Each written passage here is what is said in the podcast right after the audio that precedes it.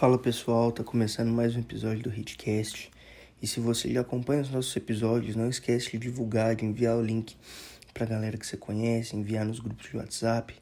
Não esquece também de seguir o perfil aqui do Spotify, do Apple Podcasts, de ativar as notificações para você sempre estar tá ligado quando tem episódio novo.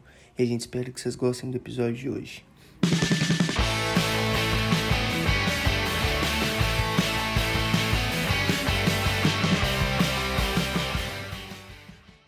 Hoje a gente vai conversar um pouquinho sobre o Setembro Amarelo e também sobre a campanha do Setembro Verde, que está ligada à, à doação dos órgãos. É, e hoje a gente trouxe a Ari, que é, é, é psicóloga e, e também pastora na Lagoinha, e a gente trouxe a, a Fabi, que faz parte aqui do nosso time da Hitbill, né? Trabalha ali com, com as questões de, de autoral, e ela tem muita propriedade para poder falar sobre é, a doação dos órgãos. Então, a gente vai conversar um pouquinho sobre isso. E eu já queria começar falando, gente, que eu acho super legal, porque são duas campanhas que eu não fazia a menor ideia que rolavam, assim, em, paralelo, né? As duas rolam em setembro. E, e são, são questões que estão ligadas por, por, pontos em comum, mas que são bem, bem análogas, em, assim, em linhas gerais, né? São, são, bem, são bem diferentes. Geralmente o pessoal não, não mistura muito as duas. E eu queria que vocês, vocês falassem um pouquinho sobre, sobre essa relação do, do é, é, tanto do setembro amarelo com o setembro verde e vice-versa. Né? Porque eu acredito que seja, uhum. seja uma via de mão dupla. Uhum.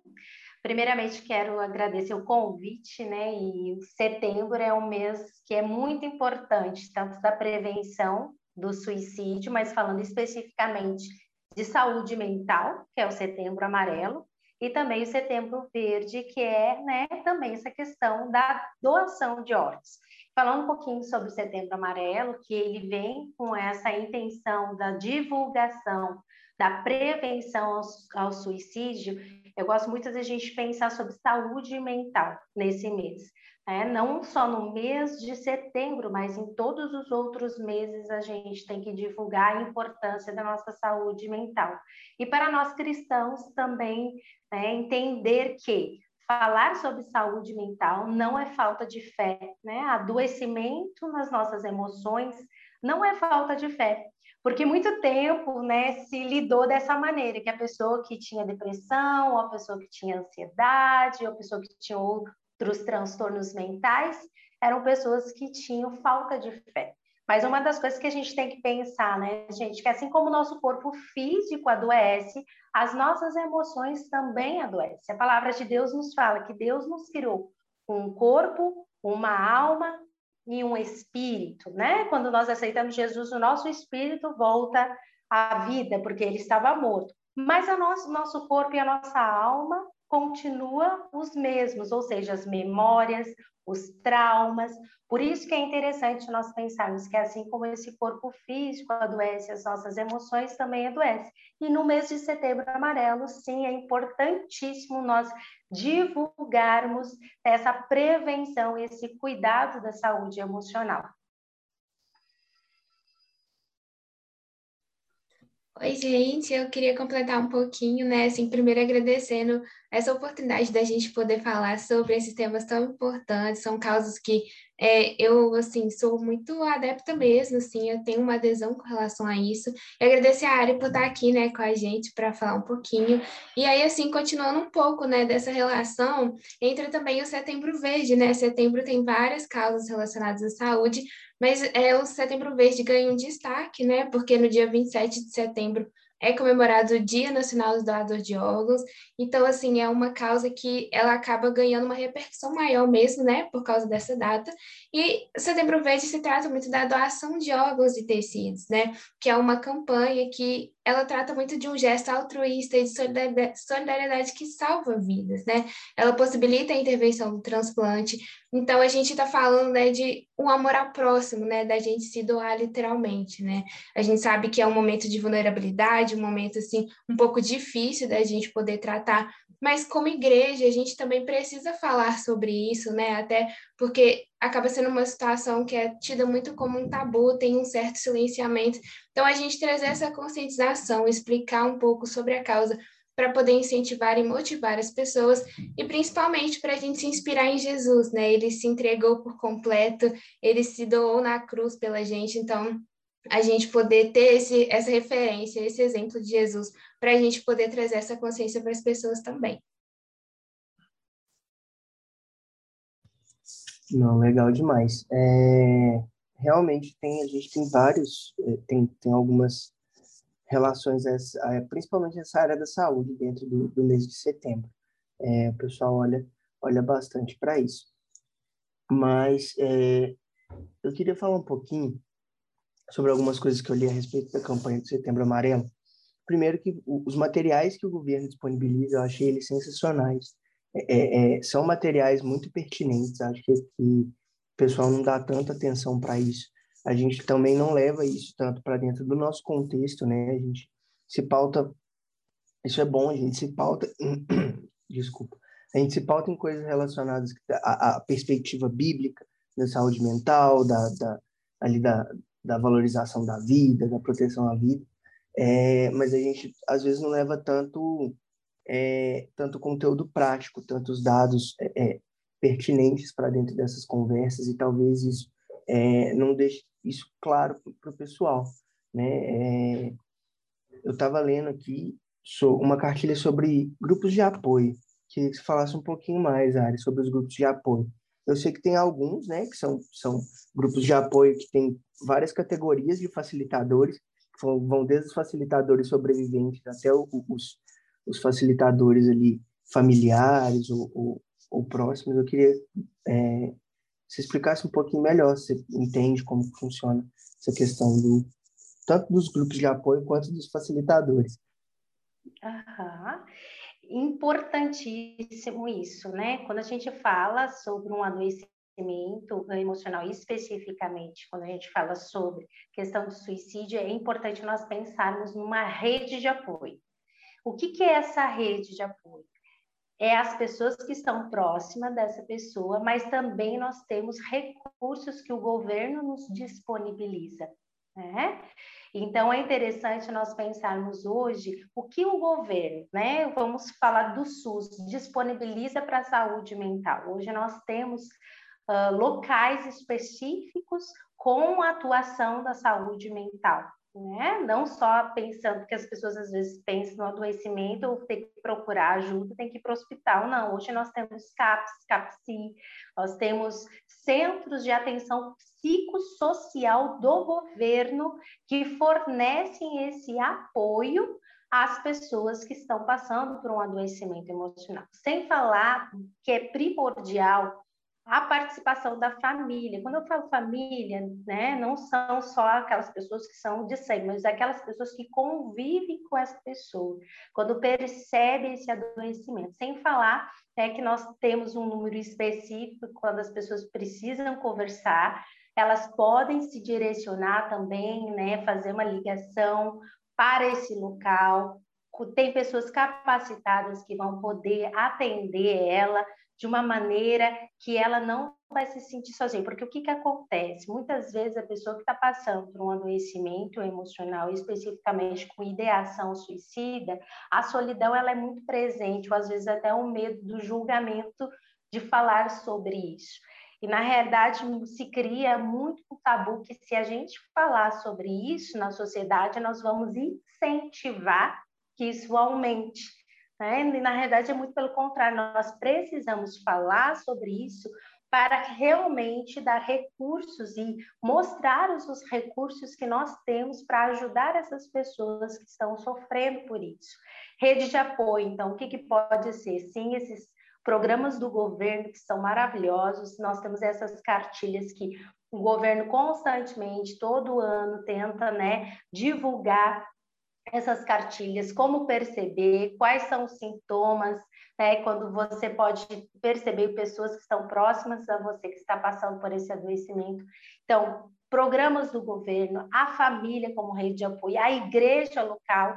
Uma das coisas muito interessantes para a gente pensar, indo além das questões né, espirituais, que tu falou, é entender que a não é que a igreja precisa ter as respostas, mas a igreja pode trazer profissionais capacitados para ajudar na igreja local para falar sobre saúde mental, porque muitas vezes se imagina que a igreja local ela precisa falar do assunto e dar conta do assunto sem conhecer muito bem como que funciona. Então, expandir, né? Expandir o conhecimento, convidar profissionais da área da psicologia, da psiquiatria, para que a gente possa divulgar quais são as estratégias de prevenção à vida que nós podemos ter nesse mês e pós esse mês, porque é interessante a gente pensar que não é só em setembro que a gente tem que falar sobre isso, mas todos os meses do ano. Claro que setembro a gente levanta como um mês de intensificação de, dessa prevenção, mas é importante que a gente saiba entender que todos os meses precisa ser falado sobre saúde mental e principalmente a rede de apoio. A rede de apoio ela é primordial. Família, a igreja, os os programas do governo são importantíssimos para trazer né, essa melhora na saúde mental da pessoa e não ter o um medo de pedir ajuda também, porque às vezes a pessoa fica envergonhada de pedir ajuda. Né? Então, que não só a pessoa que está passando por esse sofrimento, mas aquelas pessoas que às vezes estão acompanhando também, seja uma escuta, porque às vezes nós pensamos que a gente tem que ter as respostas, né? se a pessoa está passando por, por, esse sofrimento, tem que ter todas as respostas, e às vezes a pessoa só precisa ser ouvida, ela só precisa da, da presença de outra pessoa estando ali, sendo suporte para ela nesse momento tão desafiador. Sim, sim. É, realmente a gente tem, a gente precisa olhar um, pouco, um pouquinho mais de atenção para esses pontos. Mas se você passou por isso, eu acho que pegou, pegou muito na próxima pergunta que eu tinha, né? que é, é, é justamente sobre, sobre os sintomas dessas duas perspectivas, uhum. né? Da uhum. perspectiva de, de, de quem sofre, da perspectiva de quem não sofre. Né? A, a, ali as pessoas que não sofrem como é, possíveis colaboradores para poder identificar, ajudar a, a pessoa a procurar ajuda. É, e da pessoa que sofre, que é um, acredito eu que é um, um, ponto de vista que às vezes a gente não que a gente não expõe tanto, né? A gente é, é, e por isso a gente não tem tanta informação a respeito desse ponto de vista. A gente tem dados, a gente tem textos, a gente convive com algumas pessoas, mas a gente às vezes tem dificuldade de se colocar, de ter esse nível de empatia, né? Por se tratar de uma coisa é, é muito pessoal e, de um tratamento muito delicado, às vezes a gente não consegue de maneira efetiva se colocar no lugar do outro. Né? Então, acho é, é, eu queria entender um pouco mais mesmo como que funciona essa questão, é, é, tanto do ponto de vista da pessoa que está ali lidando com sintomas, que, que às vezes já trata eles, mas mesmo assim ainda está tá sofrendo com aquilo, e das pessoas que também não, não, não sofrem com, com essas coisas ligadas à, à depressão, a, a essa, essa questão toda. Uh, antes, só de eu entrar nessa pergunta, eu falei da CVV, eu gosto sempre de passar o contato deles, tá? O que, que é a CVV? É o Centro de Valorização da Vida, tá? Onde eles têm telefone, e-mail chat 24 horas disponível para atender as pessoas que estão passando por esse adoecimento. O número deles é 188. E eles têm um site que é fantástico, é cvv.org.br. São um dos recursos que o governo nos disponibiliza. Lá eles têm artigos muito bons, sem falar desse suporte 24 horas.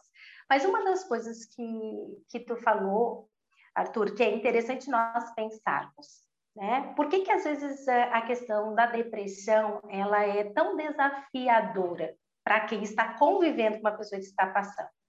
Porque visivelmente tu olha um corpo que está saudável, visivelmente tu olha um corpo que talvez não tem nada aparentemente, né, que gere essa perspectiva da tristeza, da incapacidade. Só que a depressão ela é uma das doenças que torna as pessoas mais incapacitantes. Por quê?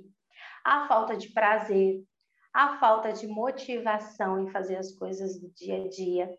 Né? O diagnóstico de depressão, ele não vem de uma pessoa, por exemplo, que chega no consultório, dizendo que três dias está tendo um humor mais deprimido, mas uma desmotivação, a gente não tem como diagnosticar se a pessoa está passando por depressão. No mínimo, uns 15 dias, você tem que acompanhar esse paciente ou investigar se essa prevalência desses sintomas. O que é mais desafiador para quem convive com uma pessoa que está passando por depressão é exatamente isso, lidar com essa falta de esperança.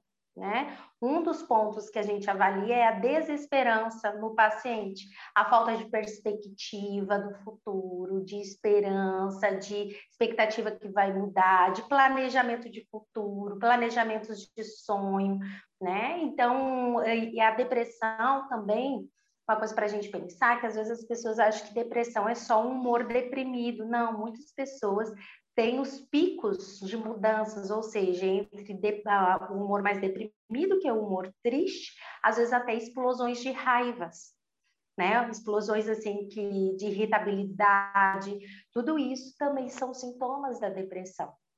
Para quem convive é desafiador, eu sempre indico, se possível, uma família que está acompanhando algum, né, algum familiar que está passando por depressão, que se há a possibilidade de essa pessoa fazer terapia junto com o psiquiatra, porque grande parte dos momentos da depressão a gente vai ter que entrar com medicação, porque depressão ela traz baixa de neurotransmissores, ela não é uma questão às vezes só emocional, é uma questão fisiológica, esse cérebro não consegue às vezes reagir e produzir o que o corpo necessita para que essa pessoa melhore. Então, por isso que a gente entra com a medicação, que eu costumo dizer que é tornar mais sólido alguns terrenos para que em terapia a gente consiga identificar. E se tiver a possibilidade dessa pessoa que acompanha, que é o familiar que está acompanhando esse paciente passando por isso, também faça terapia para entender e compreender quais são as estratégias mais saudáveis para ela lidar com essa situação. O que, que acontece? A família ela termina sofrendo junto, aquela pessoa que está mais próxima, ela termina sofrendo junto com esse paciente, ela te, termina sofrendo junto com essa pessoa. Então, tanto esse que está em adoecimento quanto esse que está acompanhando o adoecido, é importante que tenha um cuidado, um olhar no todo para a saúde mental. Então, é interessante a gente desenvolver empatia. Que é empatia? Tentar se colocar no lugar do outro. Se colocar no lugar do outro não quer dizer que eu precise, eu precise entender o que o outro está passando completamente 100%, mas respeitar o sofrimento que aquela outra pessoa está passando. A pessoa, às vezes, que está passando por depressão, ela pode ter excesso de sono, né, que a gente chama de uma hipersonia, como a pessoa também ela pode ter insônia, né? noites em claros de não conseguir dormir. Né? A sensação de incapacidade é uma descrição constante, falta de prazer no que sentia prazer anteriormente. Então, todos esses sinais é importante que a gente identifique. A depressão, ela pode ser causada por vários fatores, desde biológicos, às vezes presenças na família, né, de quadros de depressão, então essa pessoa ela tem mais tendência a desenvolver, traumas que não tratados podem desenvolver, o luto também, né, é um momento que pode desencadear a depressão. Então é interessante nós entendermos, né, o quanto essa, esse adoecimento, porque sim, a depressão é uma das doenças que mais leva à ideação suicida, por causa dessa falta de esperança.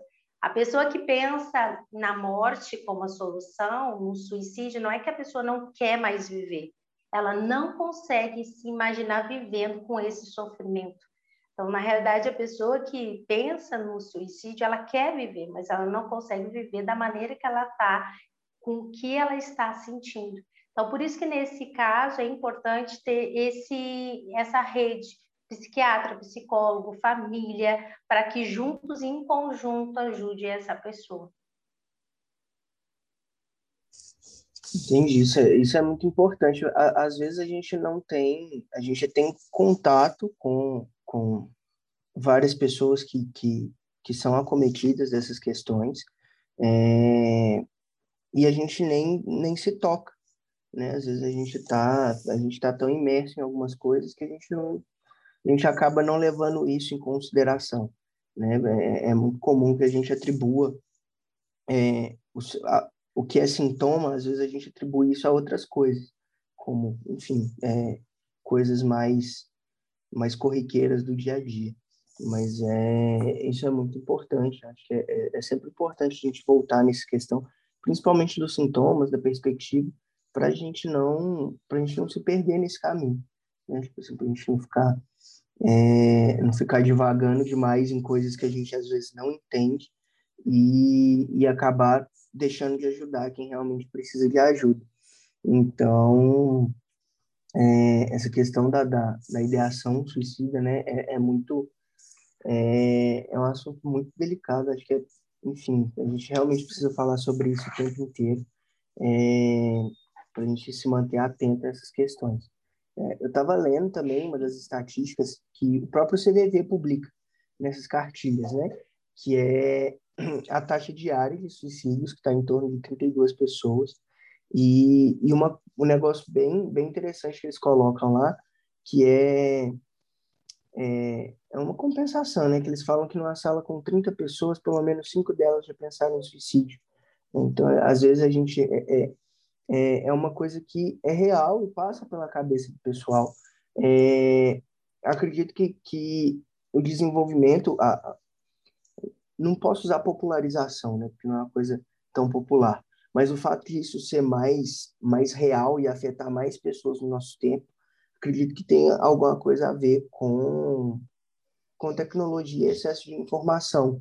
Acho que pode passar um pouquinho por, por, por essas questões de é, como a gente usa da tecnologia, né, como ela influencia no nosso cotidiano.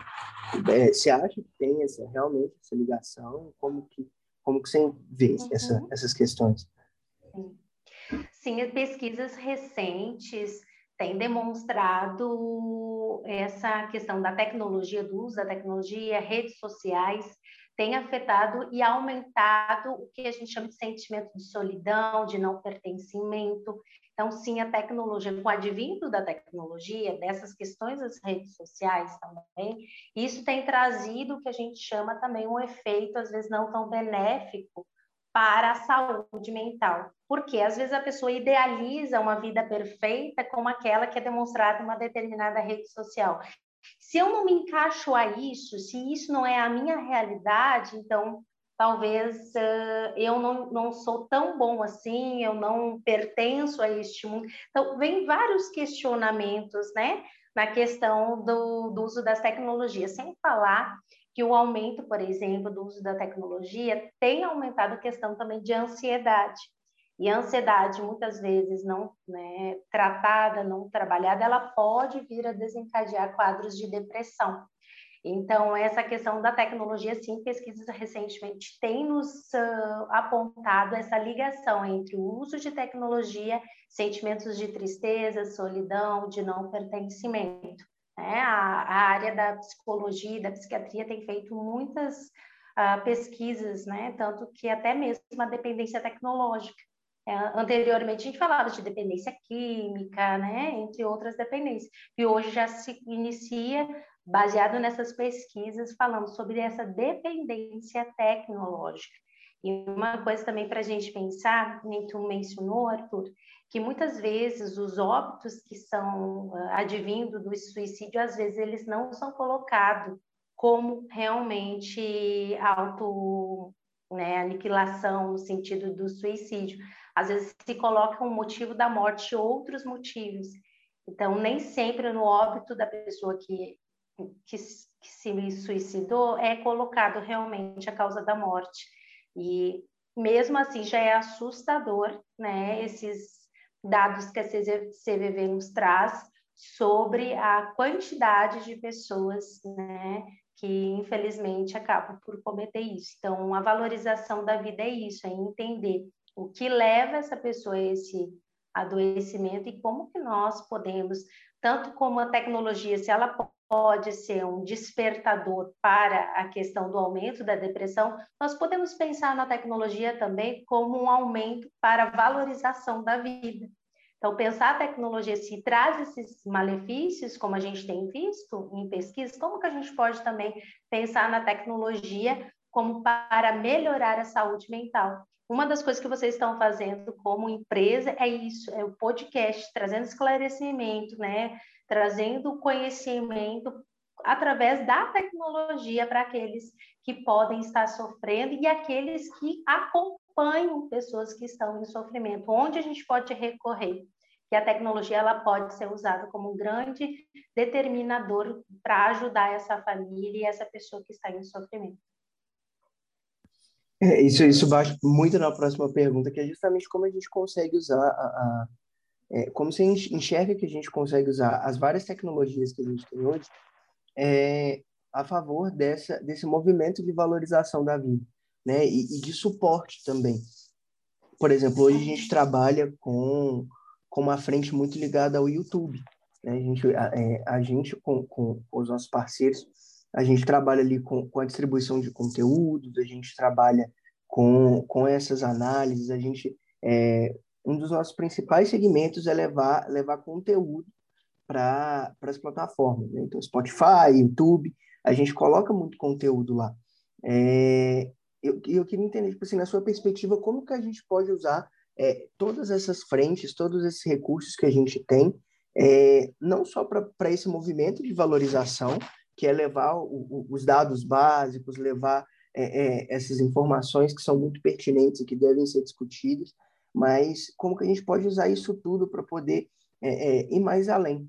Né? A gente falou dos canais de apoio da, da, da CVV, acredito que, que tem algumas coisas que a gente ainda pode desenvolver melhor nisso, mas eu queria ver que, porque é, mesmo, é uma faca de dois gumes, ao mesmo tempo que é, é, muitas pessoas elas têm, têm gatilhos, e ainda vou, vou fazer é, essas perguntas sobre os gatilhos, é, ao mesmo tempo que elas têm muitos gatilhos que são, são destravados através do, do consumo de informação na internet, é, acredito que a gente consegue também levar algum tipo de, de apoio. A gente falou dos, dos facilitadores, dos colaboradores, uhum. até mesmo dos grupos de apoio que existe, né, com, com em, em, vários níveis. Então, eu queria entender, na sua perspectiva, como que a gente pode é, usar ainda mais esses veículos de comunicação a favor não só do movimento da valorização da vida, mas de suporte as pessoas que, que são sobreviventes dessa, dessa condição, as pessoas que estão é, por perto dessas pessoas,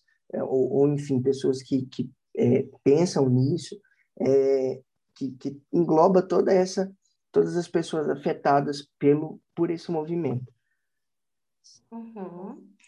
É, como eu, eu mencionei, né, é, a tecnologia ela pode ser usada como um recurso de psicoeducação. O que a gente chama de psicoeducação? Trazer o conhecimento para a população em geral e aqueles que sofrem o que é, o que eles estão sentindo, o que pode estar levando. Né? Eu costumo sempre pensar de uma inteligência emocional para a sociedade. Pensar sobre saúde emocional é pensar sobre inteligência emocional. O que, que eu estou sentindo, por que, que eu estou sentindo, entender as nossas limitações, entender aonde a gente precisa, às vezes, desenvolver alguma habilidade, porque todos nós temos habilidades que podem ser desenvolvidas. Então, a tecnologia ela pode vir como a propagação desse tipo de conteúdo, né? Não somente, por exemplo, falar no Setembro Amarelo especificamente sobre depressão, mas existem outras questões que também podem ser limitadores para as pessoas, seja ansiedade, seja né, outras questões, não dentro só que a gente fala das doenças, né, no sentido de diagnóstico, mas às vezes falando sobre saúde mental num todo, não só na questão da patologia, mas como nós entendermos o nosso valor, como nós entendermos a nossa identidade, né? o, o porquê é importante nós falarmos sobre fé e saúde emocional, né, trazendo assim como cristãos, porque sim, nós temos as nossas emoções e muitas vezes elas tentam nos sabotar, então, como lidar com isso? Então, essa frente da tecnologia pode trazer essa propagação desse tipo de conteúdo, não somente em setembro, mas em todos os meses do ano, pensando nessa saúde emocional, que a gente chama também de saúde mental das pessoas. Sem falar também que, além da propagação, né, Arthur, desse, desse tipo de conteúdo que a gente chama de psicoeducação, também eu acho que uma propagação de serviços que podem ser disponibilizados à sociedade. Uma das coisas hoje não é, é uma coisa assim interessante de pensar. A psicoterapia online, ela não existe porque veio Covid, ela não existe porque veio pandemia. A terapia online já é algo aprovado desde 2018 pelo Conselho de Psicologia, né? aprovado mesmo com resolução, com regulamento, com Uh, e tem muitas pesquisas que nos demonstram que sim, a terapia online ela tem a mesma eficácia que uma terapia presencial. E é através do quê? Uso de tecnologia, né? Seja por chamadas de vídeo, por determinados aplicativos. Então, já demonstra que sim, a tecnologia está sendo usada a favor como uma frente de promoção da vida e de valorização da vida. Então, é interessante, às vezes, a gente divulgar. Eu gosto sempre de pensar, não é que a empresa que trabalha com tecnologia, ela precisa ter todos esses, esses é, profissionais no kit, né? Mas ela pode fazer network, conexões com profissionais, conexões com empresas, que, né, clínicas, trabalhos sociais que, que tem além do, do governo, né? Porque existe trabalhos sociais, inclusive em Lagoinha existe né, trabalho social com ajuda de psicólogo, com valores sociais, porque a gente também entende que às vezes a terapia, ao valor que ela é, não se torna às vezes tão acessível a toda a população. Mas esses trabalhos sociais também vêm com essa frente. E a tecnologia pode ser usada para isso, para propagação desse tipo de, de trabalho também, sem falar de conteúdo, né? Trazendo conhecimento para aquele que está passando por, por esse sofrimento, mas também para aquela família que está acompanhando também esse, esse paciente que está em sofrimento. Não, é, é maravilha. Acredito que, que seja, seja bastante isso. E eu queria entender como que, que, que por exemplo, dentro do, do nosso contexto hoje, é, dos produtores de conteúdo, dos músicos, é, principalmente ligados ao gospel, que, que existe toda essa questão da construção da fé cristã por trás, é, como, como que a gente pode não só orientar a gente como, como empresa, mas eles como artistas, como referências, eles, eles podem tratar sobre, sobre esses pontos de maneira a conscientizar o público a respeito, né, de, de dar um, um, um espaço é, é, de, de, discussão para essas coisas, como que você acha que, que essas pessoas mais, essas figuras públicas que estão ligadas à a, a, nossa cultura, à, nossa fé, conseguem é, trabalhar sobre esse assunto usando todos esses recursos de internet e, e, e conexão né, com as pessoas para poder tratar desse, desse assunto, que é um assunto delicado, que muitas vezes as pessoas ou preferem se abster de falar para não falarem, para não darem nenhum tipo de informação errada, para, enfim, não serem canceladas depois, né? Então, é, como, como que você, você entende essa, é, esse lugar e como que ele pode ser usado? Uhum. E uma das coisas para a gente entender em relação a isso é que sim, a gente vive numa sociedade hoje que a tecnologia ela faz parte da nossa vida. Se ela faz parte da nossa vida, é natural que a gente tenha inspirações, né? Então, a, artistas cristãos, pessoas do meio gospel, são, terminam sendo inspiração para nós cristãos. Então, imagina, se essa pessoa que, que de alguma forma reflete no povo cristão essa inspiração, imagina se ele abrir espaço para falar sobre saúde emocional, para falar sobre isso. Vai se tornar ainda mais, né, no sentido propagador não só da, das questões espirituais, mas também de um todo, desse, dessa pessoa que se inspira nela. Às vezes, sim, existe o receio da pessoa falar sobre isso e não ter a dimensão, né, do que, que eu posso falar, até onde eu posso falar, mas eu acho que uma das coisas, primeiro, né, a gente entender a nossa humanidade, ser cristão não tira a nossa humanidade.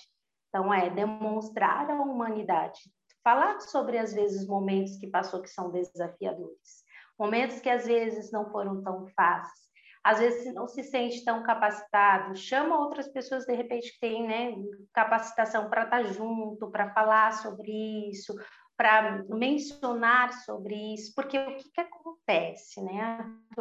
Muitas vezes se traz um peso, e eu falando, estou falando do público cristão mesmo, dos artistas cristãos, como se nós cristãos precisamos ser super-heróis.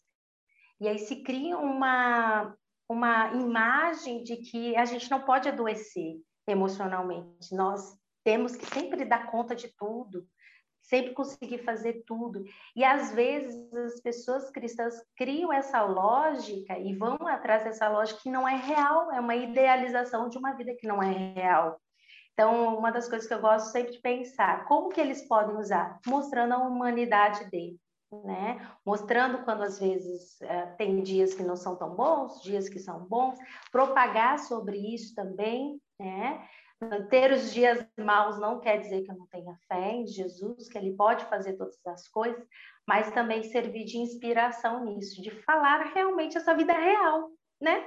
Não essa vida ideal somente, mas essa vida real. Né? Constantemente na palavra de Deus nós vemos grandes homens que passaram por momentos de depressão, como Elias, Davi. E aí, quando a gente pega a Bíblia, está descrito ali, o salmista está, né, grande parte, assim, falando, né, um dos salmos que a gente mais conhece é Quieta-te minha alma, porque se perturbas dentro de mim. Esse momento reflete o quê? O que é a alma? Por que, que as minhas emoções estão assim? Então, eu acho que é mostrar essa vida mais real, sabe? Não tão uma vida idealizada. Né? Não que a gente não possa mostrar algo que a gente gostaria de atingir, mas eu acho que mais realidade na tecnologia, mais realidade nas redes sociais, mais humanidade, porque demonstrar nossa humanidade não quer dizer que nós não cremos em Jesus. Eu não estou falando de pecado, estou falando de humanidade, né? Que nós sofremos, que nós temos dias que às vezes dá vontade de desistir, tem dias que às vezes a gente cansa, mas é, eu vejo isso trazer mais humanidade. Sim, né? É, é mostrar essa essa condição vulnerável de que a gente tá, a gente como ser humano tá tá suscetível a a várias coisas que são influências externas, né? São forças externas feitas é, é, sobre sobre o nosso corpo.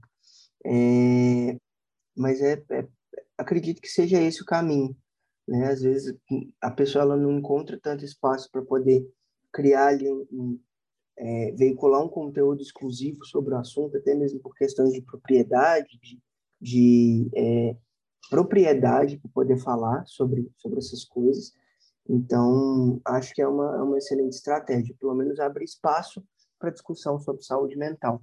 Né? Às vezes, é, é muito as dimensões que, que as redes sociais entregam para a gente hoje, com, essa, com o advento da globalização, são absurdos. Hoje, a pessoa com stories ela consegue falar para estádios inteiros lotados, entendeu? Então, é, é, e é um vídeo de 15 segundos. Então, acho que é, é é um espaço que não é um, um, um, espaço físico, mas é um espaço real que a gente pode que a gente pode usar nesse sentido. E uma outra coisa que eu queria entender é, é que são duas coisas em uma só, mas é um pouquinho mais sobre os gatilhos e sobre é, as outras as outras doenças da alma e da mente que podem que podem levar é, uma pessoa a, a essa questão da, da auto-aniquilação né? A gente fala muito sobre depressão, porque é o mais, talvez o mais comum entre, entre a, os assuntos relacionados, é, mas não é o único, né? Tipo assim, não é a única causa, acredito eu. Hoje a gente tem, é, talvez na mesma proporção, as pessoas que sofrem ali de, de ansiedade, o público mais jovem que, que tem sofrido cada vez mais com a questão do burnout, né, que pode, eu sei que pode desencadear também. E esses são, tipo assim, são exemplos é, é, reais que a gente vê no dia a dia. É, mas tem muitos outros que a gente também não, não conhece. E aí eu queria entender um pouquinho mais sobre, sobre quais, outras, quais outras doenças podem levar a, a, a pessoa até esse ponto e entender um pouquinho mais sobre essa dinâmica dos, dos gatilhos, o que, que pode ser, o que, que não pode, como que a gente consegue definir essa questão do gatilho, o que, que ele realmente pode é, desencadear na, na pessoa. E, o, que, é, uhum. o que, na minha concepção, serve para a gente aprender a lidar não só com as pessoas que estão, é, é, talvez, com, com essa, essa ideia, essa inclinação né, a, a, a autoaniquilação, mas pode ajudar a gente a, a, a, contribuir, a colaborar com, com as pessoas no nosso dia a dia, que, que às vezes sofrem disso, não, não estão tão inclinadas a, a essa questão, é, mas a gente pode, enfim, colaborar de alguma maneira. Claro. Uh, uma das coisas para a gente pensar sobre gatilhos, né? É, é algo muito particular de cada pessoa, porque talvez o que pode gerar gatilho para mim pode ser diferente que pode gerar gatilho para outra pessoa. Então, é sempre importante, por exemplo, avaliar a história de vida dessa pessoa, né? avaliar o que tem levado, de repente, ela a isso, que a gente fala às vezes as raízes, né? O que faz desenvolver uma depressão, o que faz desenvolver uma ansiedade, o que faz desenvolver outros transtornos também. Né? Então, assim, mas um, uma das coisas que isso de modo assim, né, um pouco geral que eu percebo em consultório, que tem sido mais gatilho às vezes para desencadear um transtorno de depressão, ansiedade é o estilo de vida o estilo de vida que essa pessoa vive, às vezes muito frenético, muito acelerado, muito uh, não tendo tempo para descansar. Então, quando a gente não descansa, nosso cérebro está sempre no modo sobrevivência, porque o trabalho ele aciona isso, né? Modo sobrevivência. Agora, imagine um cérebro que está constantemente sendo acionado só o modo de sobrevivência. Chega um ponto que ele entra em colapso.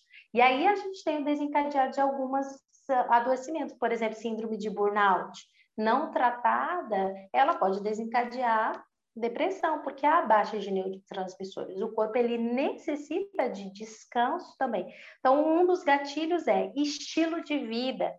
Né? Outro gatilho que eu tenho percebido que parece que a vida ordinária já não tem tanto valor, parece que a gente sempre tem que viver uma vida extraordinária. O que isso significa?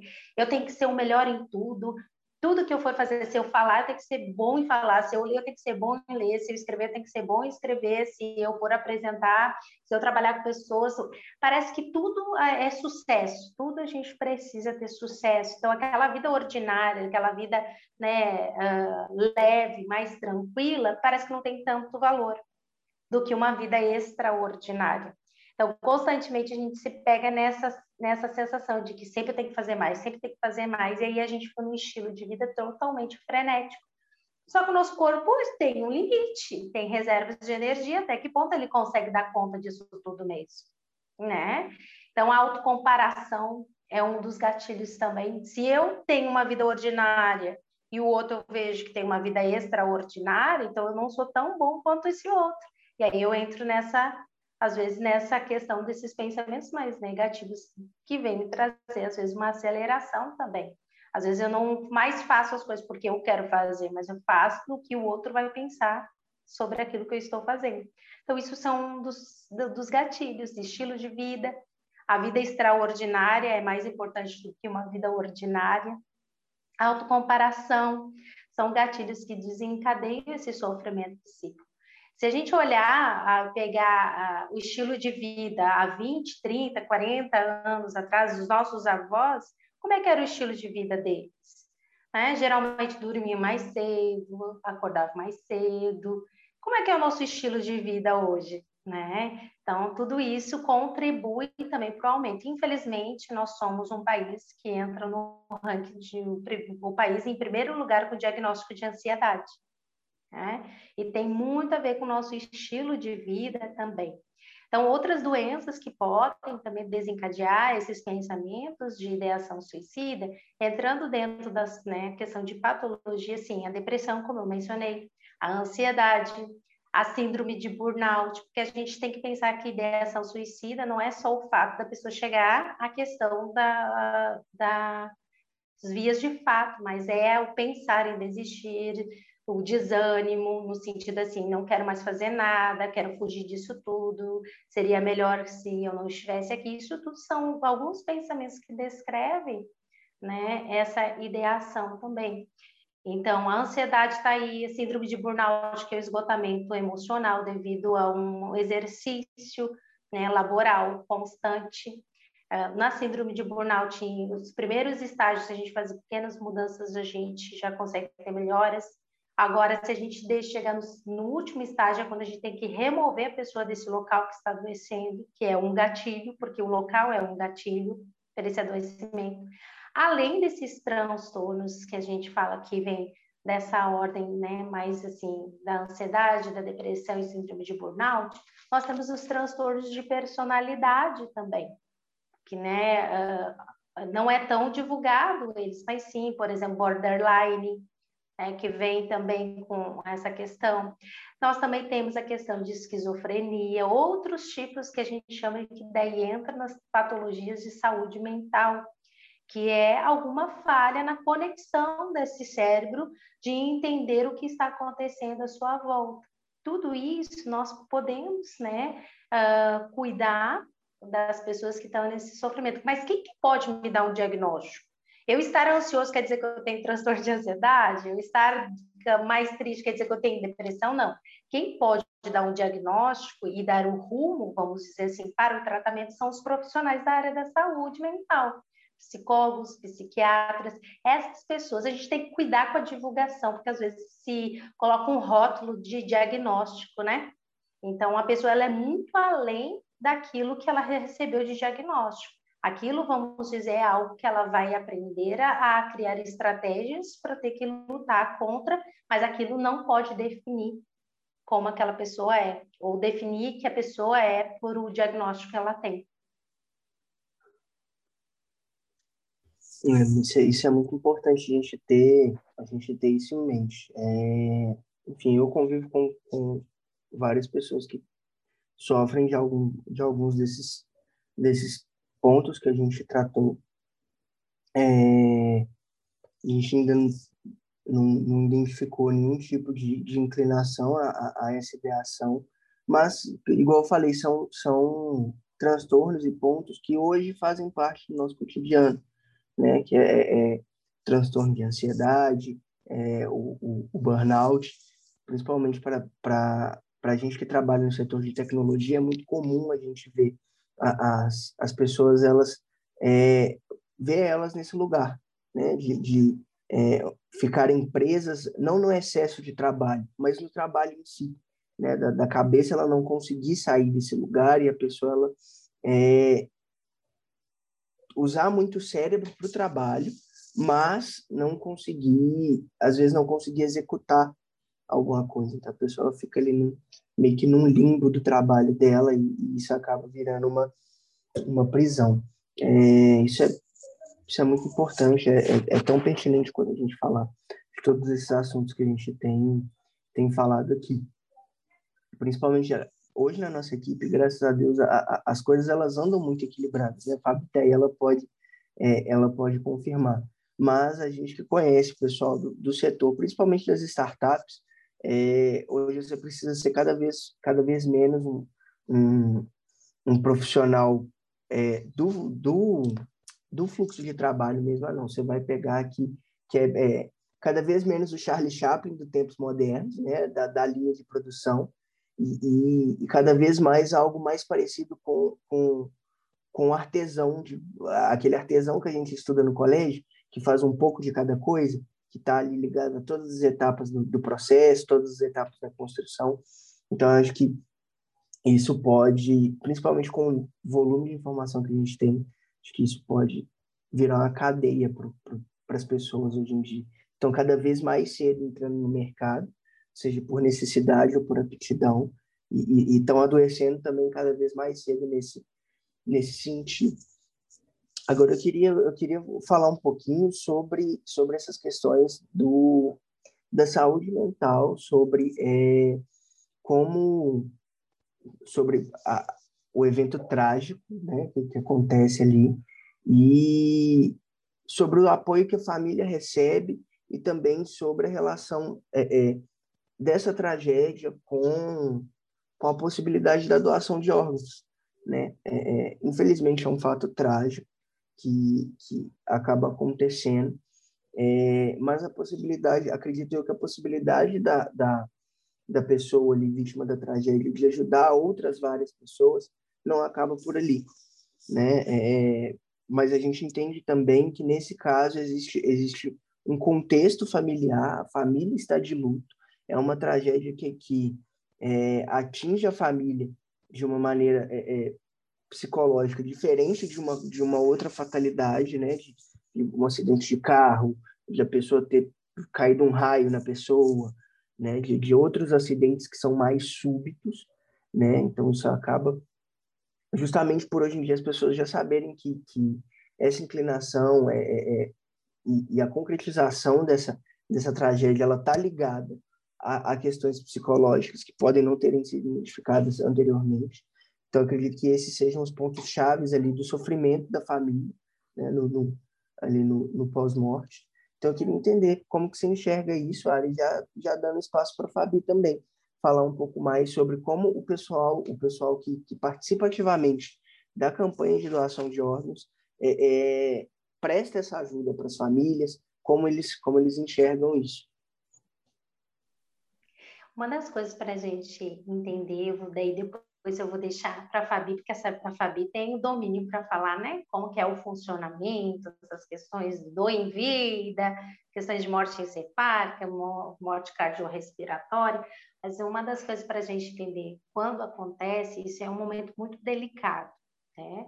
Uh, não é intencional muitas vezes que as famílias não, não escolhem doar, mas é que a família às vezes está num processo que a gente chama que é um processo de negação, que é um processo de absorver que se realmente isso aconteceu, né? Porque vem um peso muito grande para aqueles que moram perto, principalmente perguntando a, a si mesmo, onde eu estava que eu não vi, o que aconteceu, é, eu podia ter evitado, aí vem uma culpabilização também sobre a família. Por isso que muitas vezes, nesses casos de mortes repentinas, falando especificamente, que não foi um processo de, às vezes, um adoecimento, a família ela toma um choque.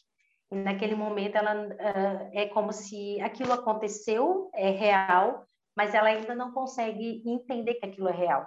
Então, entra um processo do luto que a gente chama de negação, aquela expectativa de que a qualquer momento aquela pessoa ela vai voltar à vida novamente.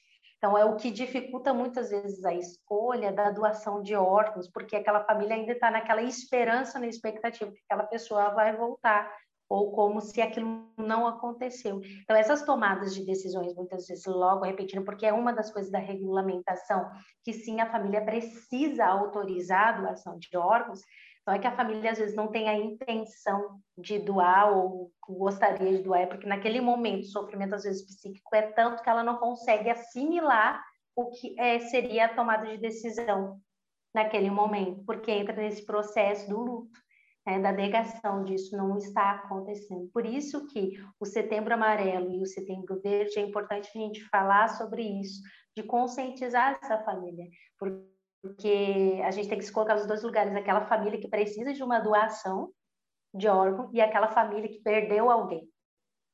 É, então, são dois lados que estão sofrendo emocionalmente. Então, esse trabalho, esse apoio emocional à família que teve essa perda, tanto para conscientização para a questão da doação, mas também é uma família que precisa ter acompanhamento, né, para ela conseguir assimilar tudo isso que aconteceu né? Porque geralmente a família traz uma culpabilização, né? Onde eu estava, eu podia ter evitado, por que, que eu não vi, né? Então é algo desafiador. E em contrapartida a gente precisa sim divulgar mais sobre essa questão, né? Essa divulgação da doação de órgãos e quais são, né, os procedimentos que a gente pode fazer para se tornar algo não tão difícil, assim, no sentido, assim, né, para tomada de decisão dessa família, que é algo que pode ser trabalhado, às vezes, até em vida, né? Que a Fabi vai falar um pouquinho sobre isso, né? Exatamente, Ari, acho que, gente, que delícia, primeiro, assim, ouvir e ter essa aula, assim mesmo, né, compartilhar essas informações tão importantes eu acho que a Ari já, desde a gente falando sobre a questão da saúde emocional, tratando sobre a vulnerabilidade a sensibilidade, a gente pode fazer vários contrapontos com a doação de órgãos mesmo, né? E para as pessoas que estão nos ouvindo, eu queria explicar um pouquinho do contexto, né, desse procedimento. A doação de órgãos é, de fato, né, você oferecer, né, doar os seus órgãos para alguma pessoa que, que esteja necessitando. E aí existem três ocasiões em que isso pode acontecer, que é a doação em vida, que a gente tem a possibilidade de doar parte de alguns órgãos, né, desde que isso não coloque a nossa vida em risco, né, para alguma pessoa que seja do nosso parentesco, porque quando não há parentesco precisa de uma intervenção jurídica.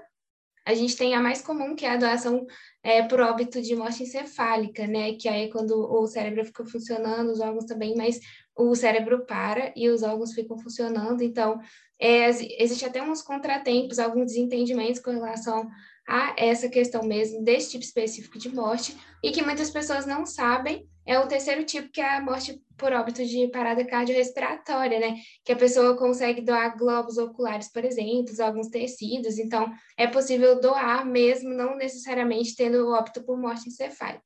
E aí é interessante a gente poder tratar que até assim um pouco que a Ari comentou sobre a questão da assistência ao paciente, né? As opções que o governo oferece existe uma regulamentação que dá segurança para esse procedimento. Então, quando a gente né, fala de uma coisa muito séria, que é uma doação de órgãos, a extração de órgãos para poder ser ofertado o transplante, né, como uma oportunidade de recomeço para outras pessoas que esperam muito por isso, é regulamentado pelo SUS, é, 96% dos transplantes são feitos pelo SUS, né, então a maioria é gratuito mesmo, ofertado para a população, mas ainda assim é um cenário de desafios. Primeiro, porque antes a gente tinha uma legislação que, para você ser doador de órgãos, né, deveria ser sinalizado no seu documento de identificação, mas essa lei foi alterada. E eu acho que isso é um dos grandes problemas que as pessoas não sabem sobre isso, porque atualmente o que vale é o consentimento familiar. Então, meu papel enquanto doadora, né, se eu quero doar ou se eu não quero doar, é avisar minha família para que ela respeite isso, né, no momento em que aconteça essa, essa fatalidade mesmo. Então, é algo que precisa ser claro para as pessoas, mas que às vezes as pessoas ainda têm esses estigmas, esses entendimentos errados. Então, acho que esse cenário de desafios acaba deslumbrando para a gente uma escassez de informação, que eu acho que é a grande problemática, né? Porque, como a Ari falou, é assim uma questão muito sensível, de muita vulnerabilidade, de lidar com essa perda, né? Assim, quando a gente fala no sentido hospitalar, né, dos profissionais que estão ali, estão acostumados talvez com o dia a dia, é um paciente mas quando a gente olha para uma família, é um pai, é uma mãe, é um filho, né? É, então, assim, a gente considerar tudo isso que não vai ser tão fácil. E cada família vai reagir de um jeito, né? A gente não vai pensar, tipo, ah, só falar que a doação é boa e que as pessoas precisam fazer isso não vai ser suficiente, né? A gente precisa olhar para as particularidades dessa família, os entendimentos prévios, as relações sociais, porque tudo isso acaba impactando muito nessa deliberação, que é muito difícil, porque você tem que lidar com as suas emoções nesse momento, assim, de muita tristeza e lidar com a racionalidade, de entender se você quer fazer isso, né? Caso é, esse paciente não tenha sinalizado para a família, qual que vai ser a posição, né? Como que a gente pode seguir? Então, são questões muito difíceis que acabam levantando alguns mitos e desentendimentos, né? Algumas questões muito equivocadas sobre isso, que prejudicam, porque isso vai levar à negação familiar com relação a essa deliberação. Então, a gente olhar assim para famílias que uma das coisas que eu aprendi muito nessa minha caminhada profissional, é, passando muito por hospitais assim mesmo, é como que é importante a gente olhar para a particularidade dessa família, entender as objeções deles. Tudo bem se eles falarem que não, é um respeito que a gente tem que ter, porque é a decisão deles e tá tudo bem, né? Claro que a gente sempre quer ajudar outras pessoas, né? Uma pessoa doando órgãos pode salvar até 10 vidas, então a gente pensar nesse contexto é assim, muito importante para a gente, mas a gente precisa respeitar, né? E acho que até como cristãos, assim, a gente entender o sentido da morte, né, para a gente, né? Porque as pessoas têm essa dificuldade de entender ou de falar sobre, né, a doação de órgãos como se isso fosse atrair, né, a morte. É um medo que, que existe que está muito enraizado, assim, e a gente, né, desconstruir isso culturalmente é uma questão muito difícil, é um processo. Então, essas dúvidas que surgem sobre esse procedimento, eu acho que a gente precisa trazer né, esse esclarecimento. E quanto mais a gente puder falar, mais a gente puder divulgar, a gente puder incentivar pessoas, explicando a segurança do procedimento, explicando a importância, acho que a gente consegue avançar assim a passos largos, né? Acho que né, são processos mesmo, mas que pode trazer resultados para a gente num sentido amplo, porque dados da Associação Brasileira de Transplante de Órgãos falam que mais de 45 mil pessoas estão na fila espera por um transplante. Então, assim, é, a gente pensar, né, nesse lugar dessas pessoas, se colocar no lugar, na questão da empatia também, porque acho que, assim, particularmente, eu penso tanto que, assim, essa causa é importante, tanto que ela é bonita e que mesmo que você não esteja aqui mais, assim, né, nesse mundo, assim, não esteja vivendo mais, você pode contribuir com a vida de outras pessoas. Acho que isso é uma coisa, assim, muito fantástica mesmo, que a gente tem essa oportunidade de continuar contribuindo com o nosso amor com as pessoas, né? E eu acho que também uma coisa que é importante da gente destacar é o agravamento da pandemia, né? Infelizmente, é, a pandemia trouxe, assim, a, a, alguns alguns muitos assim prejuízos com relação também à doação de órgãos, porque teve a contraindicação, né? Então a pessoa infectada pelo vírus, ela não podia ser um potencial doador, que é uma questão assim que dificulta muito, né? Porque é, já, a gente já estava numa incongruência com relação ao número de pessoas que esperam por um transplante e o número de doação que acaba sendo baixo por várias questões né, sensoriais, tudo isso que a gente está falando aqui, e aí, agora com a pandemia, com essa contraindicação, esse, esse caso acabou agravando um pouco mais, mas a gente tem esperança, né, de que a gente retornando aos poucos as coisas, a gente consiga avançar. E eu acho que a gente contribui da forma que a gente pode. Então, falando no nosso ciclo social, a gente está tá aqui hoje, né, para poder abordar sobre isso, trazendo informações, eu acho que é uma coisa muito importante para a gente tentar contribuir também. E aí, assim, nesse sentido, o que, que a gente pode trazer para as pessoas de importante? É esse entendimento de como que faz para doar. Gente, não precisa registrar nada, não precisa oficializar nada. É só uma conversa, né? Conscientizar a sua família sobre a sua decisão, que eu acho que isso já vai ser o suficiente para poder direcionar a deliberação deles. E a gente pensar, tá, mas por que que eu vou doar? Porque é um gesto de amor, porque a gente pode contribuir com outras pessoas, a gente pode salvar vidas de outras pessoas. E acho que até a gente se coloca no lugar à espera de um órgão, né? Quantas pessoas às vezes ficam à espera de um telefonema, querendo essa confirmação para poder fazer uma cirurgia, para poder ter um recomeço. Eu acho que isso muda muito a nossa perspectiva, né? Então, acho que até trazendo um contraponto do que vocês falaram sobre como que né, uma empresa de soluções digitais, de tecnologia mesmo, a gente pode contribuir com isso. Eu acho que entendendo as ferramentas e os canais de comunicação que estão com a gente, né? Essa possibilidade que a gente tem de ter uma distribuição ampla de conteúdo, tudo isso é muito relevante para a gente ajudar a disseminar informações e incentivar a causa. E acho que pensando assim, até nessas pessoas que todo mundo pode ser um potencial doador. É claro que tem avaliações clínicas, né? Vai depender muito do, da situação em que aconteceu um óbito, por exemplo, mas todo mundo pode ser um potencial doador. Então, a gente incentivar essa causa e entender sobre isso vai mudar muita coisa.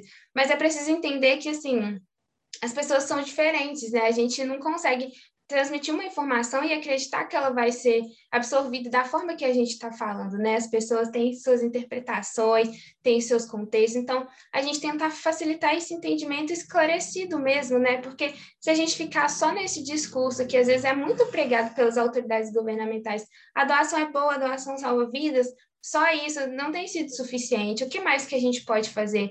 Como que a gente pode esclarecer né, esses sentidos para as pessoas? Então, eu acho que, de uma forma assim, bem passando, de uma forma bem rapidinha, né, sobre esses pontos, acho que é muito legal a gente trazer sobre essa importância mesmo. E é uma causa que eu acho que assim muda muito a perspectiva da gente quando a gente se coloca mesmo no lugar do outro, né? Que é muito importante.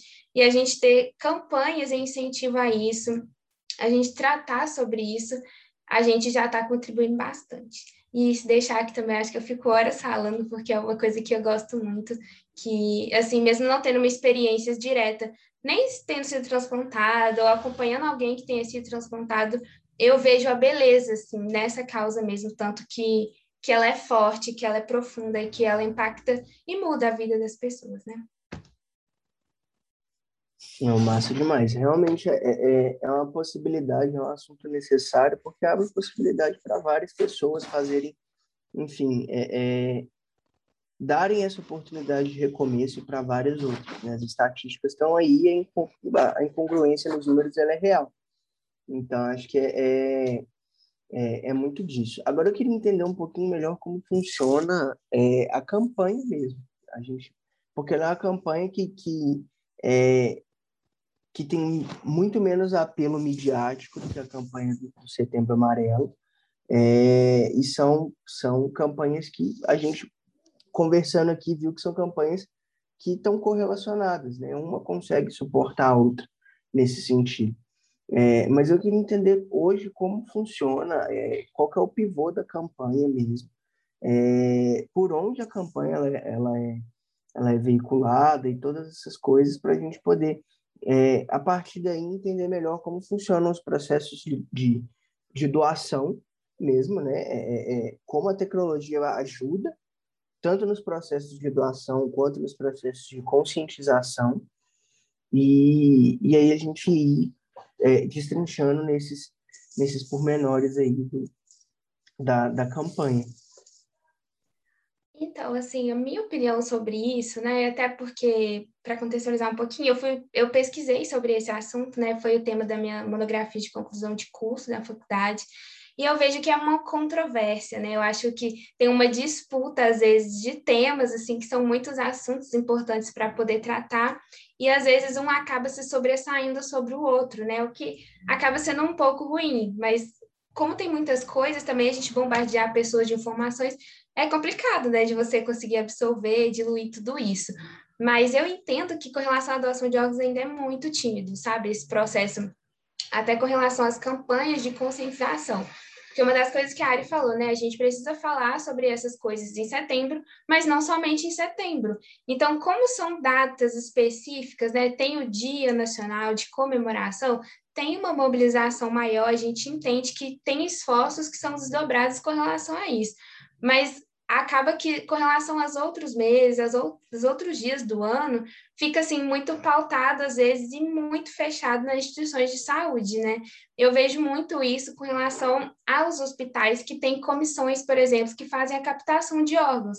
Né, eu tive uma experiência com relação a isso, foi lá que eu conheci a doação de órgãos, então lá tinha um movimento com relação a isso, porque eles fazem abordagem para as famílias, quando acontece o, o óbito, eles oferecem a doação mas eu vejo que outros lugares, assim, que não tem uma comissão específica, às vezes isso não é tão conhecido e acaba trazendo, assim, uma certa defasagem até da própria capacitação dos profissionais de saúde que não lidam diretamente em uma instituição que tem uma comissão e aí acabam não tendo tanto conhecimento sobre isso. Um dos achados da minha pesquisa foi que essa, essa informação, assim, até das pessoas que estão dentro, trabalhando com isso, não é tão completa, assim, não existe uma capacitação específica, por exemplo, para o curso de medicina, que para tratar sobre a morte cefálica, coisas do tipo.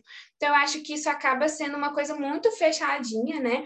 Então, até foi um dos sentidos da minha pesquisa de tentar trazer isso para fora, porque quando a gente pensa na abordagem da família, né, dentro do hospital, a decisão dela não vai lidar somente com essa situação que ela está tendo ali ou o motivo do óbito do paciente.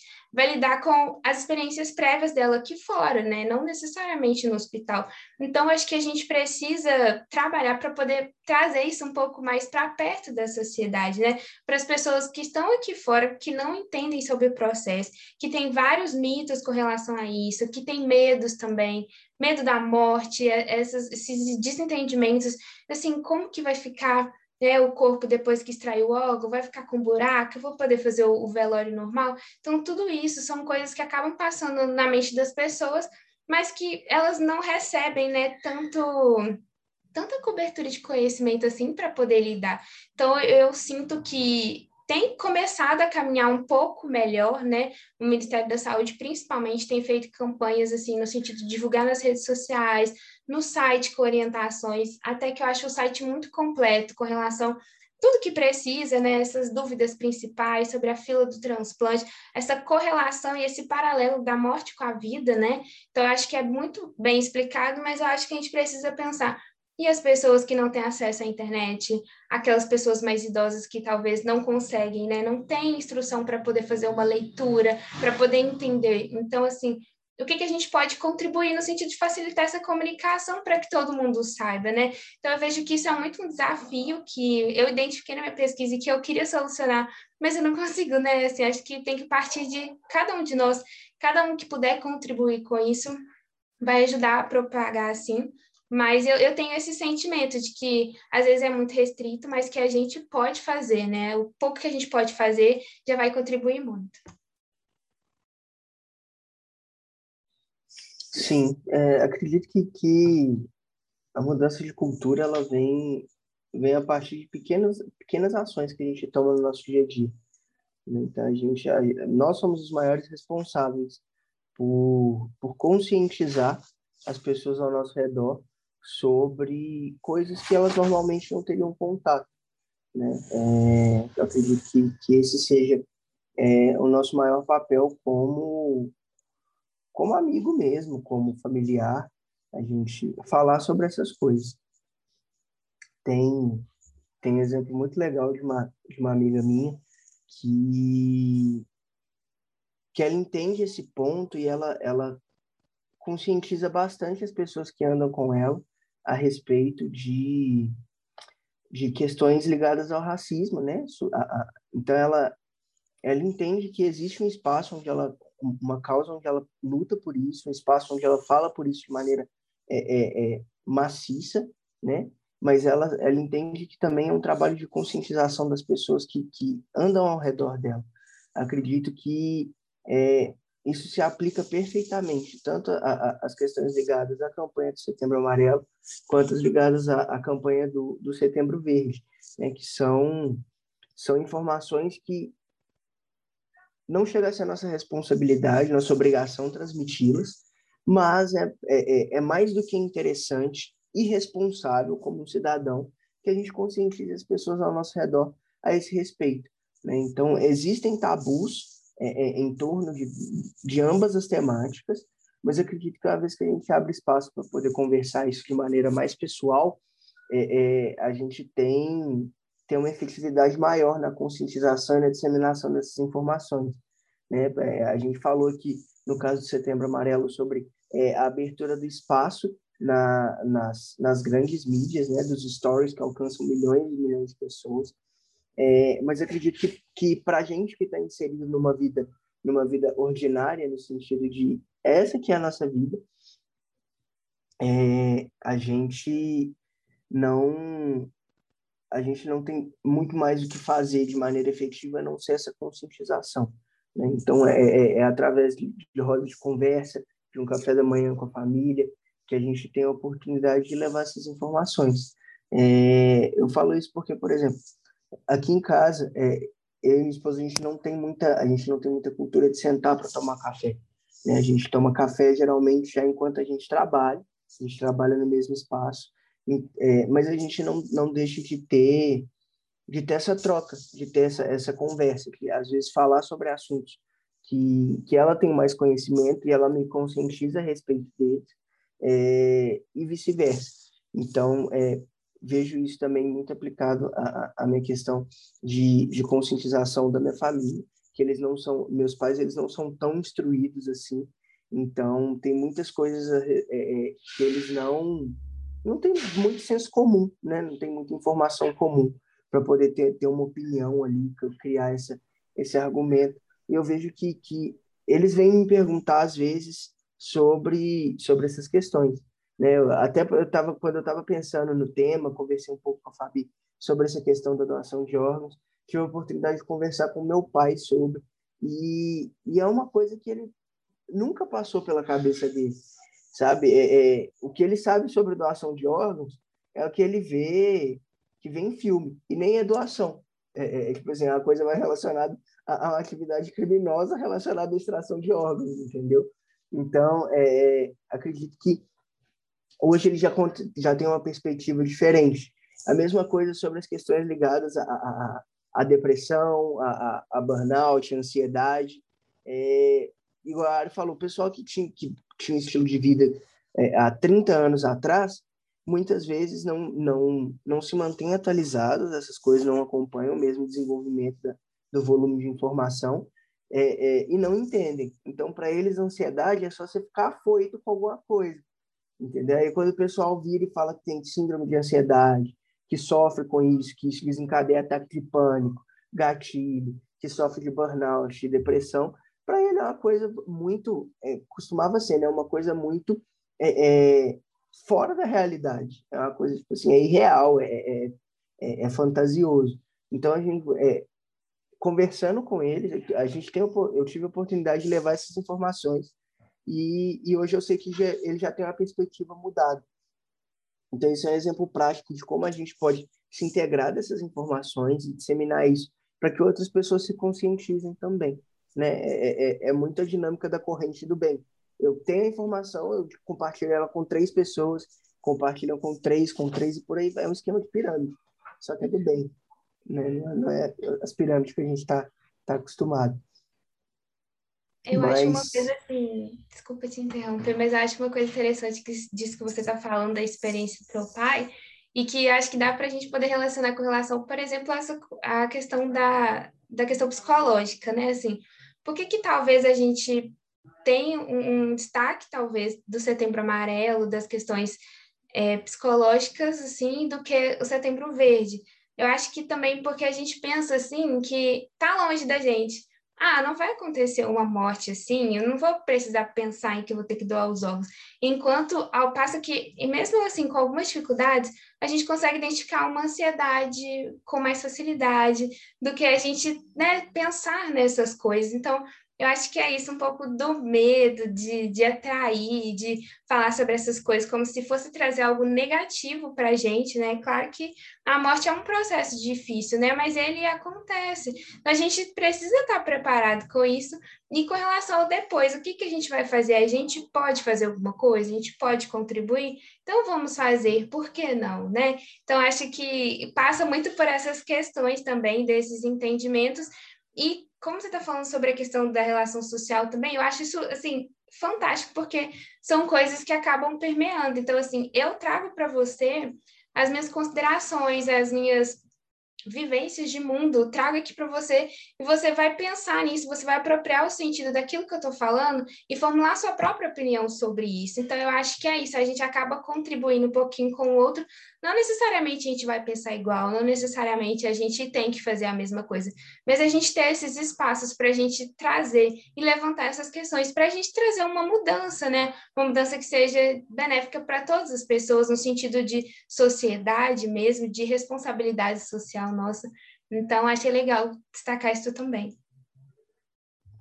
Sim, é, é, acaba que quando a gente fala sobre, sobre relacionamentos interpessoais, né, pessoa para pessoa, a gente consegue falar de uma informação muito mais, muito mais personalizada a nível de, de conteúdo. É, a gente ter essa distinção clara sobre informação e conteúdo é importante. Né? A informação ela está ela tá ali na área da forma né? A informação ela tem, ela tem um formato. Então, é, é, é, já o que tem dentro desse formato, às vezes, é o que interessa. Quando a gente fala sobre essa troca mais pessoal, a gente fala sobre um conteúdo muito mais personalizado, né? sobre uma cara mais única dessa informação. Então, acho que é, é, é aí que vem o, o a alta taxa de, de efetividade do, dessa troca de informação, é, é, esse nível de personalização. Porque se eu se eu falo, por exemplo, se eu uso uma rede social para poder conscientizar as pessoas a respeito do Setembro Amarelo, do Setembro, do setembro Verde, é, é, é uma informação com um conteúdo, mas com, com um milhão e meio de interpretações. Né? É, é, e sem, e sem é, capacidade, sem abertura para argumentação. Porque é, é uma amostra muito singular. A partir desse vídeo, a pessoa ela pode ou, ou ela pode ter um, um boom gigantesco de engajamento numérico dentro das redes sociais, ou ela pode ser cancelada sem direito à argumentação. Né? Ela está ela tá suscetível a essas coisas, quando a gente fala de tecnologia. É, e a, integra, a, a, relação interpessoal ela vai um pouco mais além, porque eu tenho uma, eu tenho uma, uma informação, eu tenho um conteúdo, eu tenho uma interpretação que abre esse espaço para poder argumentar. Né? Então, igual a gente está conversando aqui, a gente falou sobre várias coisas. Caso algum ponto tenha, não tenha ficado claro o suficiente, existe um espaço para a gente poder trocar é, é, essas informações, esses conteúdos, esclarecer essas questões que ficaram meio nubladas, que a gente infelizmente não tem dentro da dentro do da comunicação via internet. Então acho que que, que isso é o principal. Mas assim, eu, eu vou voltar para você, Fabi, a mesma pergunta que eu fiz para a Ari na questão de, de, de tecnologia. Como você acha que, assim, é, que a gente consegue é, usar, as tecnologias para poder veicular esses conteúdos de maneira mais efetiva, para a gente poder conscientizar. É, eu faço essas perguntas porque hoje em dia é, as plataformas como o YouTube elas abrem espaço para a gente poder conversar sobre é, esses, essas questões importantes. Em alguns deles, é, quando os assuntos são atingem um, um nível de seriedade a nível nacional é, ou internacional, a gente, o YouTube ele, ele mesmo abre espaço para isso. Então hoje dentro da, da nossa da nossa homepage do, do YouTube, quando a gente entra lá no YouTube, vê os vídeos que o YouTube sugere, a gente tem algumas abas que são inseridas pelo próprio YouTube e que hoje elas giram é, é, em torno do combate às fake news e, e da questão da, da, das vozes negras. Né? Então, é, a gente hoje é, é, mais comum a gente ver essas, essas duas é, essas duas abas que são inseridas pelo próprio YouTube, que são para poder disseminar informações a respeito dessas coisas que tomaram uma proporção global, né? Então, mas, perdão, mas o YouTube, é, como plataforma, ele abre espaço para a gente poder colocar lá e expressar esse conteúdo como como criador de conteúdo, como figura pública. Então a gente tem esse espaço, né? E, e quem sabe um dia o, o, próprio YouTube dentro do dentro da da seção brasileira da plataforma não comece a fazer essa movimentação também de conscientização, né, de colocar ali, abrir uma aba para conteúdos exclusivos, para ajudar a ser esse veículo. É, acho que todas essas questões para futuras, elas partem de iniciativas que a gente faz com o que a gente tem agora. Né? Então, é, se o YouTube ele decide abrir uma sessão para poder falar sobre é, a conscientização da doação de órgãos, ou sobre é, abrir espaço para conteúdos pra, de, de psicoeducação, por exemplo, né, promovidos pelo próprio, pela própria plataforma, é, essa iniciativa ela vem a partir do momento que existe gente na plataforma que, que dá que dá devida atenção para esses conteúdos. Então, eu queria entender na perspectiva assim da, da, da campanha do Setembro Verde, como você acha que a gente pode usar essas tecnologias a, a favor da, da campanha e, de, e dessa conscientização. Então, amigo, eu acho que a gente não foge muito do que a gente já falou sobre uma grande mobilização, né? Da gente se unir e utilizar isso, esses recursos, as ferramentas que a gente tem para trazer informações no sentido de desmistificar essa questão mesmo de fake news. A gente vê tanto que tem espalhado, então a gente trazer uma informação que seja autêntica, né, para as pessoas poderem entenderem essa autoridade também no sentido de esclarecer, sabe? Eu acho que, como eu falei, né, com algumas pessoas têm dificuldades, a gente entender isso, né? Trazer fontes oficiais, talvez fazer parcerias com pessoas assim especialistas mesmo, talvez órgãos governamentais, o que a gente pode fazer?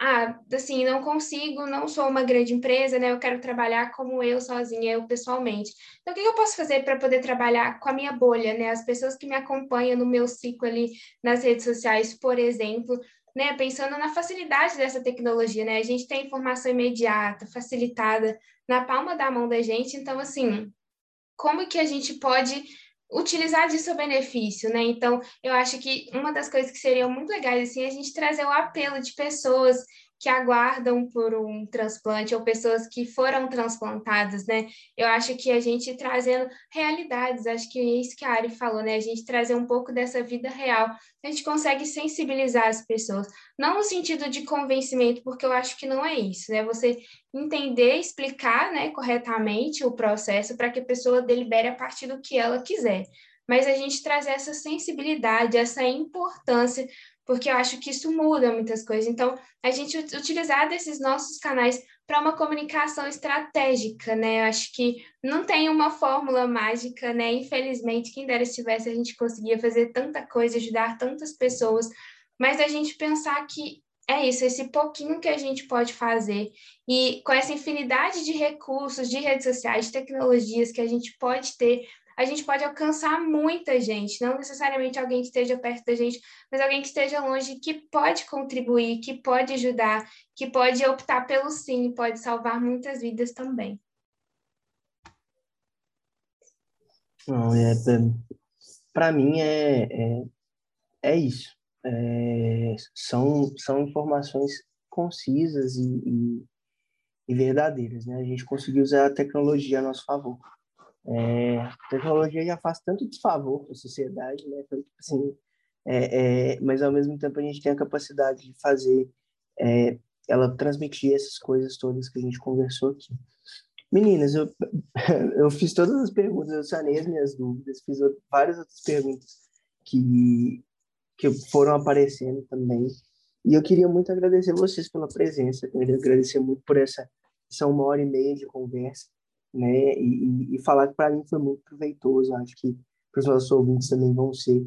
E é isso. Espero que a gente continue colocando essas coisas em prática, né? Que a gente continue conversando sobre esses assuntos é, é, ao longo do ano, para que a gente possa sempre estar tá, tá desenvolvendo e, e, enfim, favorecendo essas discussões. É, mas eu queria agradecer a, a, presença de vocês, o papo, curti pra caramba. Tá bom? Tá bom, eu também queria agradecer, agradecer a Ari, né, por ter aceitado o nosso convite de estar aqui, né, acho que Obrigada. essas experiências dela com relação à psicologia, assim, somaram muito, foi uma aula para mim também, e ter esse espaço, agradeço muito a Ritbel, de verdade, por a gente poder falar sobre essas coisas, né, às vezes a gente acha que uma coisa não está correlacionada, mas estão sim correlacionadas, uhum.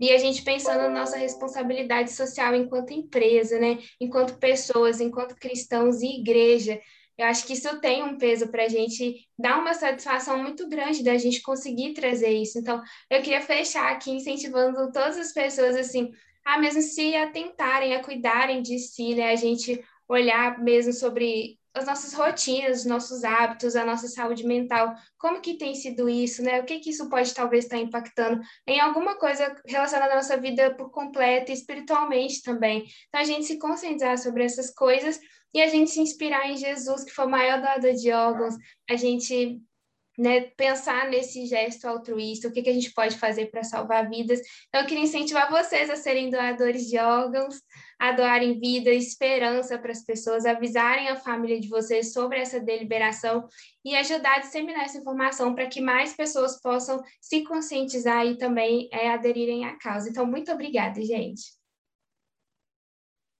Quero agradecer também, muito obrigada, Fabi, muito obrigada, Arthur, especial a Ritbel por esse convite. Né? Eu estou aqui sempre à disposição. A psicologia sobre saúde mental é um local que eu amo muito falar, né? sobre saúde emocional e falar sobre Setembro Amarelo, não só no setembro, nem a gente conversou aqui, mas todos os meses do ano, a importância da saúde mental, da saúde emocional. Muito obrigada pelo convite. Eu fico muito feliz por ter empresas preocupadas com isso, tanto da doação de órgãos quanto a saúde mental. É muito, é muito bonito assim de ver o quanto uma empresa de tecnologia está usando os recursos que ela tem para trazer conhecimento e saúde para a sociedade, né? A gente poder usar a tecnologia ao favor da produção de coisas boas na sociedade, né? Fazendo um favor não um desfavor, né, para a sociedade. Muito obrigada, gente. Deus abençoe a vida de vocês cada dia mais. Deus abençoe a Hitfield, porque a gente sabe que a Hitfield, além de ser uma empresa, ela tem uma essência que é cultivar, inspirar e propagar cada dia mais a palavra de Deus. E nós, como cristãos, é importante, né? Falar sobre saúde mental, sobre doação de órgãos, o nosso papel, a nossa responsabilidade enquanto cristãos aqui nessa terra também. É isso, gente. Muito obrigado e até a próxima.